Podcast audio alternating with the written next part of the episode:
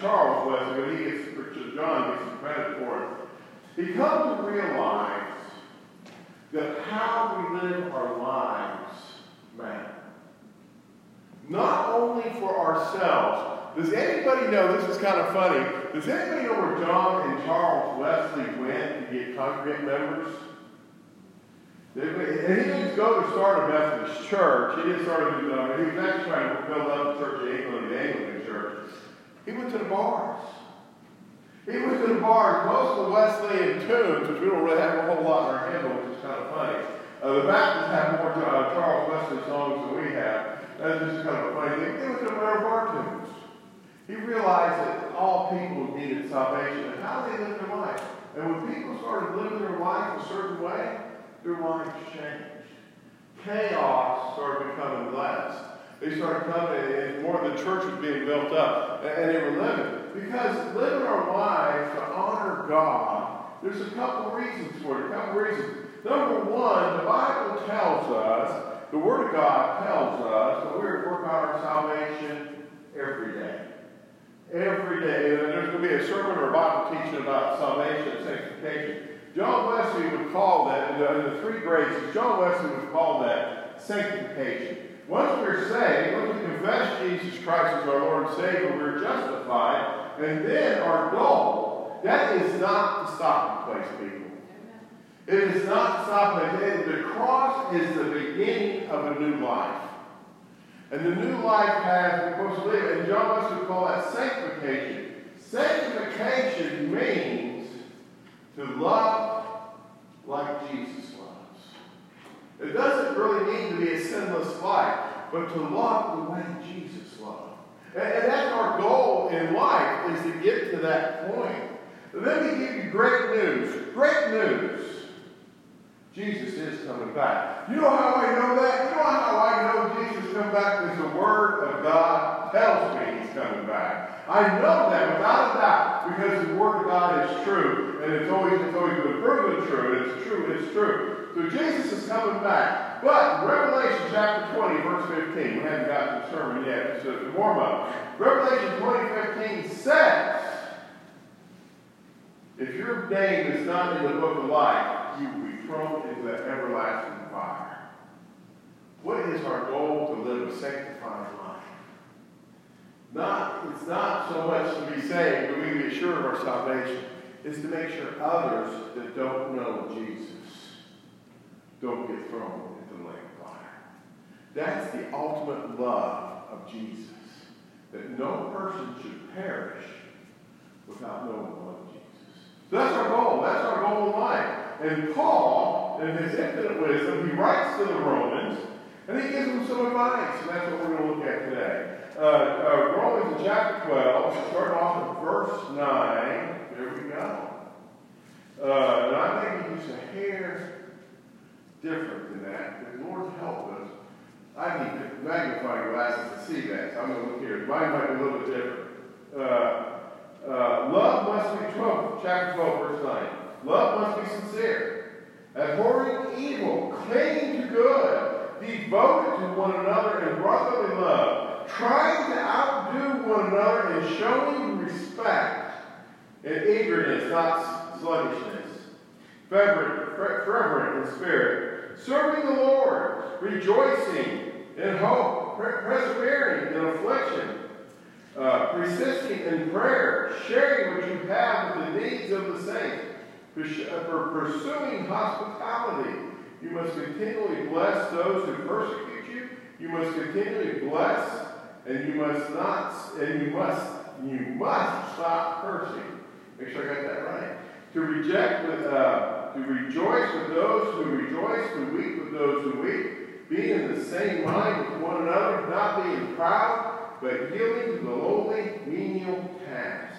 Do not ever become wise in your own estimation, and by and by not paying back evil against evil, taking through, for good for all mankind.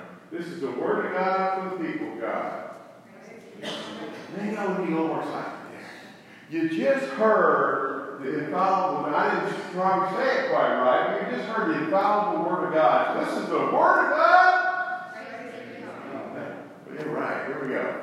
All right, we'll work on that. Excited people. Are you not excited about being in the presence of God? Well, I am. I always get excited about Sunday morning service. Not because I'm a preacher, but I get excited about Sunday morning service. I did it before I became a preacher. So we're going to just kind of break this down real quick and look at a couple things. Love must be sincere. Well, let me tell you what, that, that was good. And Paul writes about this in 1 Corinthians. I'm not going to read the whole thing. Chapter 13. Let me tell you about Corinthians. Uh, I did an in-depth Bible study a while back on Corinthians, and I have used 1 Corinthians chapter 13 for weddings after weddings, and it's a good marriage. It is a good marriage uh, a chapter. I've done a couple of funerals. But do you know why Paul writes to the Corinthians?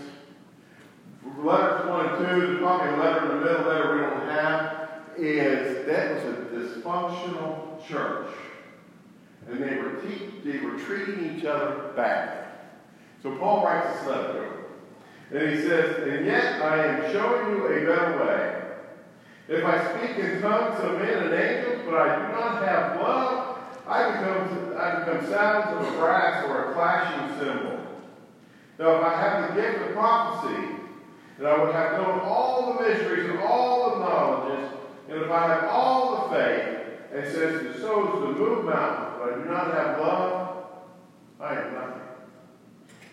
And I, and I could, and I could give away all my belongings, bit by bit, to help the poor, and I should give over my body that it I should give over my body so that I can boast in it. But do not have love, I benefit. Paul's telling us and the whole thing goes on even more. Paul's telling us there that love must be sincere. We must really honestly look at ourselves and do we love the people around us? Do we love the, the church people? It's easy, it's easy to love our friends. It's easy to love those who are like us. It's easy to love those who are family. Uh, it's easy to love certain people. But do we have a love for humanity? Do we have this love for humanity? Do we have a love for the lost? Do we have this love for the lost that goes along there? And somehow I have messed up my pages here. Uh,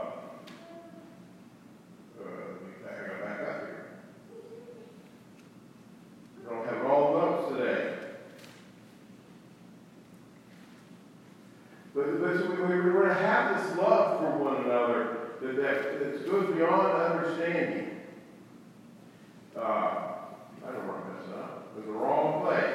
There we go. I'm back to the right spot again. And we go on. Don't do evil. Cling to what is good. I got a friend. I got a friend that tells me it's always the right time to do the right thing. It's always the right time to do the right thing. Do what is good. Do what is good. You know, uh, ARC. You know ARC stands for? Active, uh, uh, you know, just random kindness. Acts of random kindness. Just doing something. Have you ever seen somebody in need, somebody struggling? Just do something to help them a little bit. And how much more you'll make their day devoted to one another in brotherly love. And he's talking about the saints of the church here. We're to be devoted to each other in brotherly love. If you're a member of this church, really, if you're a member of the Christian family, uh, you're, you're to be in love one another. We're, we're to love the Baptist down the street, or the Church of God, or the Church of Christ. Because you know what? I, I got a news flash for us all. They all worship the same Jesus that we worship. They're all going to the same place that we're going. And, the Christian community needs to come together. And we need to come together and we need to treat each other with brotherly love. What I like there, the next verse right here, trying to outdo one another and showing respect. When was the last time you tried to outdo your neighbor, the person sitting next to you? When was the last time, you know, you seen somebody give a great hug, I'm going to go over and give a bigger smile, and a bigger hug. When was the last time that, that you tried to outdo one another and showing love to another person? Think about if we did that all the time. It's easy again in the church. Let's go to Walmart line. Walmart is my favorite place to pick on. Because I, I, it's like driving in a lane of traffic. I just really do not like to go there. Says, oh, we stop by Walmart. Tammy never tells me that, oh, we're going to, oh, yeah, we're going to stop by Walmart too. And I'm, but so here we go on. And we go along, we get to Walmart, my favorite place to pick on. Now that we have checkout cashier, checkout people half the time, but when they do, the person doesn't seem to go out and run the register. And, and so what do we normally do to that person? You know, we're, we've been in line for a half hour, 45 minutes. What do we do when we get to the register? Usually we're ill, are we not? And what about if we outbid the other person, show them love? Just show them love, show them kindness. Uh, show them kindness. Because how we live our life matters? How we live our life? Uh, persevering in affliction, that's going to Walmart. For persisting in prayer, I've been in a lot of prayer at Walmart. Let me tell you what, I've been a lot of prayer at Walmart. Uh, sharing what you have with the sharing what you have to the needs of the saints. We live in a different culture in which this was written. At this time, the church was persecuted, and, a lot of times, if you were a Christian, they knew you were a Christian, you couldn't have a job. And so those who had jobs to share with others. But even in our own church, we, the church is still the biggest demographic people of all cultures of life. There's some people that need more help than other people. And are we willing to help? Are we willing to show the love and to help them? Uh, being of the same mind with one another. Being of the same mind with one another. It doesn't mean that we can't disagree. It doesn't mean we mean is at the end of the day, we must realize that Jesus is the Savior. Jesus is the Savior. And Jesus is the head of this church. Jesus is who is in charge of this church. He's the head of the church. He has made us myself and you, stewards of this church. And so here we are. The next one I like is yielding to do the lonely, lowly minimal task. We can go here to the foot washing. The foot washing, you see that story in John, the foot washing comes along and it's the Last Supper, and, and they're going along and they take their shoes, you know, Jesus comes around and washes their feet. Why that is, it was I'm getting a real short time here, uh, the feet are still something funny to the Middle Eastern people. The, the feet are something funny to them. And the person that would have been washing would have been a servant girl, more than likely not a Jewish girl. But have been a, a small, young, probably five to eight years old, maybe ten years old, would have sat at the door of a person's house. And somebody come in, they walk around with sandals on their feet, or walk around with animals on the street everything else. They would sat in chairs, chair, took their sandals off, and that person would wash their feet. It's the lowliest, lowliest task. John, uh, John, John the Baptist says, I'm not even worthy to tie the sandals of Jesus' feet. It means I'm not even worthy to do the lowest task for Jesus. That's what John, John the Baptist is talking about there. Yielding to do the lowest menial task. Are we willing, when we see something that needs to be fixed, in the house of God? Are we willing to do it? Are we willing to just say, I, I know it's outside, and I know I'm still learning the customs of the church. People sign up to mow the grass and, and they Philip, I've been here twice, Philip's been here twice, done a great job. Uh, but are we willing to, are we willing to sign a name on the dotted line and say, I'll, I'll take off Saturday morning to mow the grass? Oh, wait a minute, there's some spots in the church that need to be painted. You don't have to be the trustee to do work in the house of God. Let me just say that up front. You do not have to be the trustee to do work in the house of God. It's always, in a church this size, there's always something that needs screw needs to be tightened, something to be done. And, and we are we willing to say, okay, I'm going to do something beyond Sunday at the house of God. Am I going to do something beyond Sunday? Am, am I willing to do whatever it takes to move on uh, on that job? You know, the, the menial task as the church, the menial task in each other's lives, are we willing to do that? Uh, we're, we're to be praying constantly. Paul tells us to pray without ceasing. Pray without ceasing. And you're thinking, well, how do I do that? I have this constant conversation going on with Jesus all the time. Somebody else going to say, who are you talking to? Jesus. That'll shut him up every time. When you're talking to yourself and somebody says, who, you know, who are you talking to? Just say Jesus. Would you like to join the conversation? It'll shut them up. I promise you it is. But Jesus goes along. And here's the question.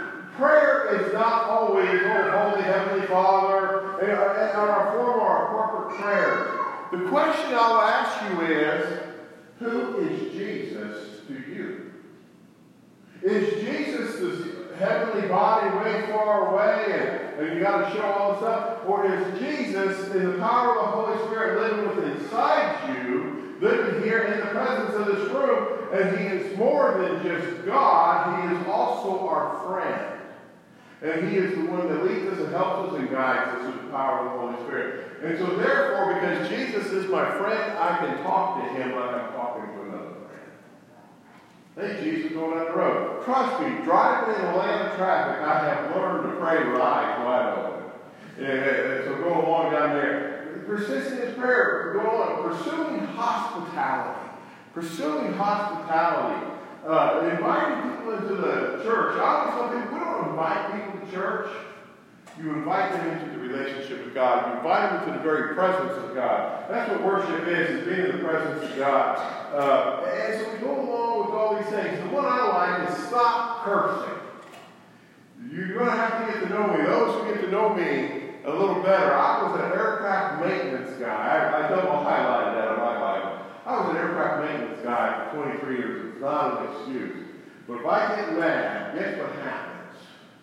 The old Larry pops, continues to pop out. And you will hear occasionally a word that you're not hear from the preacher. Usually it's bad, that bad of a word, but occasionally you will. I mean, I'm, I'm going to warn you up front, all right? We'll confess that sin right up here up front.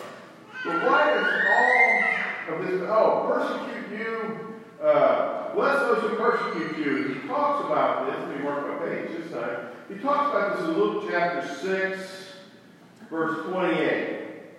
You must do good to those who hate you. You must. Not if you feel like it, not if it feels well. This is why we cannot live totally on our emotions with our relationship with Jesus. You must do good to those who hate you. You must habitually bless those who curse you. You must Continue to be in prayer on behalf of those who abuse you. That's a hard pill to swallow, is it not? But the Word of God says, for those who dislike us, those who have hurt us, those who are going along, we must be in constant prayer and try to bless them. I promise you, I'll do a sermon on forgiveness one day because I, I got some uh, dealings with it. It is Start praying for somebody. Somebody you don't really like, start praying for them. Start praying blessings upon them and see their life change. You'll be the miracle in somebody else's life. And so, going along here, why is this important? I mentioned all the other reasons why this is important because we're working on our salvation today. It's the Word of God. The Word of God is authority in our life. Jesus is coming. But we're trying to be sanctified. But here's the other reason this is important. This is why how we live our lives is important in personal holiness and sanctification. We may be how we treat somebody else may be what leads them to Jesus Christ. How we treat somebody else may be how they live Christ. uh, uh, my utmost highest, uh, Charles, uh, I can't think the guy's name right, I'll of him in. He goes along, and when I first, somebody gave me, I think Candy or somebody gave me this devotional, it's a year-long devotional, and I was doing it the first time I'd done it, I'd done it, uh, I'd done it by myself. And it's somewhere in the middle of October, and there was something going on in my life at the time that was just stressing me out. Somebody was just treating me bad, and it was just stressing me out. And, and in the middle of this devotion, Charles, uh, I started to think guy's name out. But there we go. There's the guy, Oswald. He writes in there, the current affliction you're going through may not be for your own edification. It may be for the person that's watching you. What? I'm having a hard enough time in line without being the guinea pig for somebody else to come to Christ. You know what I mean? Anybody else look down there? But you know, that's how God works. That's how God works. Hey, you know, he tells Peter, I'm going to sift you. What, the word? You come out stronger. And those people that see you being sifted by me and see your faith during that time of sifting, oh, they're going to come to faith too. Because they see the strength that you have and the hope that you have that's in Jesus. They see that, that hope you have in Jesus there. And uh, the whole thing with this, back, I'm going to back up chapter 12, verse 1. It says, Romans chapter 12, verse 1 says, Therefore I urge you, brothers, through the compassion of God, present your bodies holy, living offerings, pleasing to God, your spiritual service, and stop being conformed to this age. You must, from the inside, continually, continually be changed into another form by the, uh, by the renewing of your mind, prove what is good and what is pleasing and the perfect will for God and for you. That's how that chapter started off. So let me ask this question here. If you get ready to close the service down, how are you honestly? Well, let's just get real, real quick. Uh, I know many times when I was the guy sitting in the pews, the preacher would preach, and boy, he would just be stringing the guitar, you know, or stringing the music there. And he would give the altar call. I was too embarrassed to come forward. Let me ask this question is, how, when we read this here, how are we living our life? How are we, honestly? How are we honest before God? Here's the great thing about God. You, he knows how you are before you even say it. He knows how you are before you even say it. And uh, you know what? You can sit there, you whether you're refused, or you can come down to the, it's not an altar, it's a communion rail.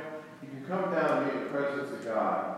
How many of those, man, I'm doing all right. I know the blessings of God. You know, we don't need to come to the communion rail just because we got a problem. We come in gratification, God. So I think the invitation is if you feel that or in your chair there, as we close with this last song, as we close with this last song, how are you honestly? How is that relationship with the Savior? You know, there's walls. We built these walls between us, but the cross comes to break them down. You know, and God comes. We, we're the ones that build the walls, and God's constantly building them down. Let's pray real quick. Dear Lord, our Heavenly Father, by your grace, we are no longer bound. We are no longer called to the grave, we're called to your glory. Lord, let us help us to lead lives that are pleasing and honor and glory to you.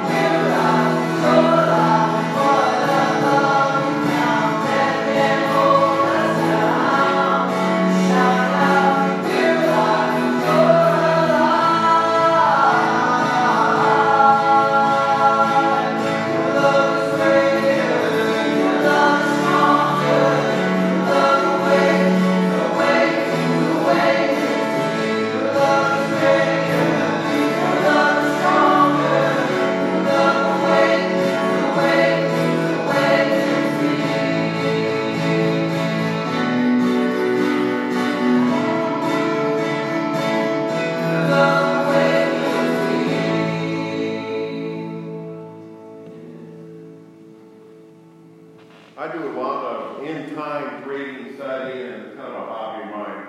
Uh, but one thing, let me tell you that I know that the, right before the end, there'll be a great revival. And if you really watch what's going on in the world today, all the news tells you is about the hatred and all the problems in the world, but there is a shaking going on. The Lord is moving. There's more people coming to Christ today than there's been in a long time. We may not see it. We don't see it so much because why? We are asleep. The song goes, Awake, awake! Be awake and be alive. Watch what's going on and be prepared to give a testimony of your faith every day of the week. Why do we need to study your Bible? Why do we need to be in prayer? Why do we need to live right? And so we can be ready to give that testimony. We need to invite people into a relationship with Jesus because the end is near. The end is near. Dear Lord, Heavenly Father, as we come, we humble ourselves. Awaken us. Awaken our souls. Throw that fire down upon us, Lord. Let the Holy Spirit consume us. Burn what is bad and continue to grow what is good. And that we can be a witness into the world. We can be a witness to everywhere we go. Not to just grow uh, church and church members, Lord, that we can grow people in Christ. We can make disciples of Jesus Christ that will go out and share their faith, and more will come, Lord. Let us be alive in you, awakened, Lord. And Lord, we ask you this with great excitement. In the name of the Father, the Son, and the Holy Spirit, the whole church was awake and said, Amen. Fairly good. Thank you.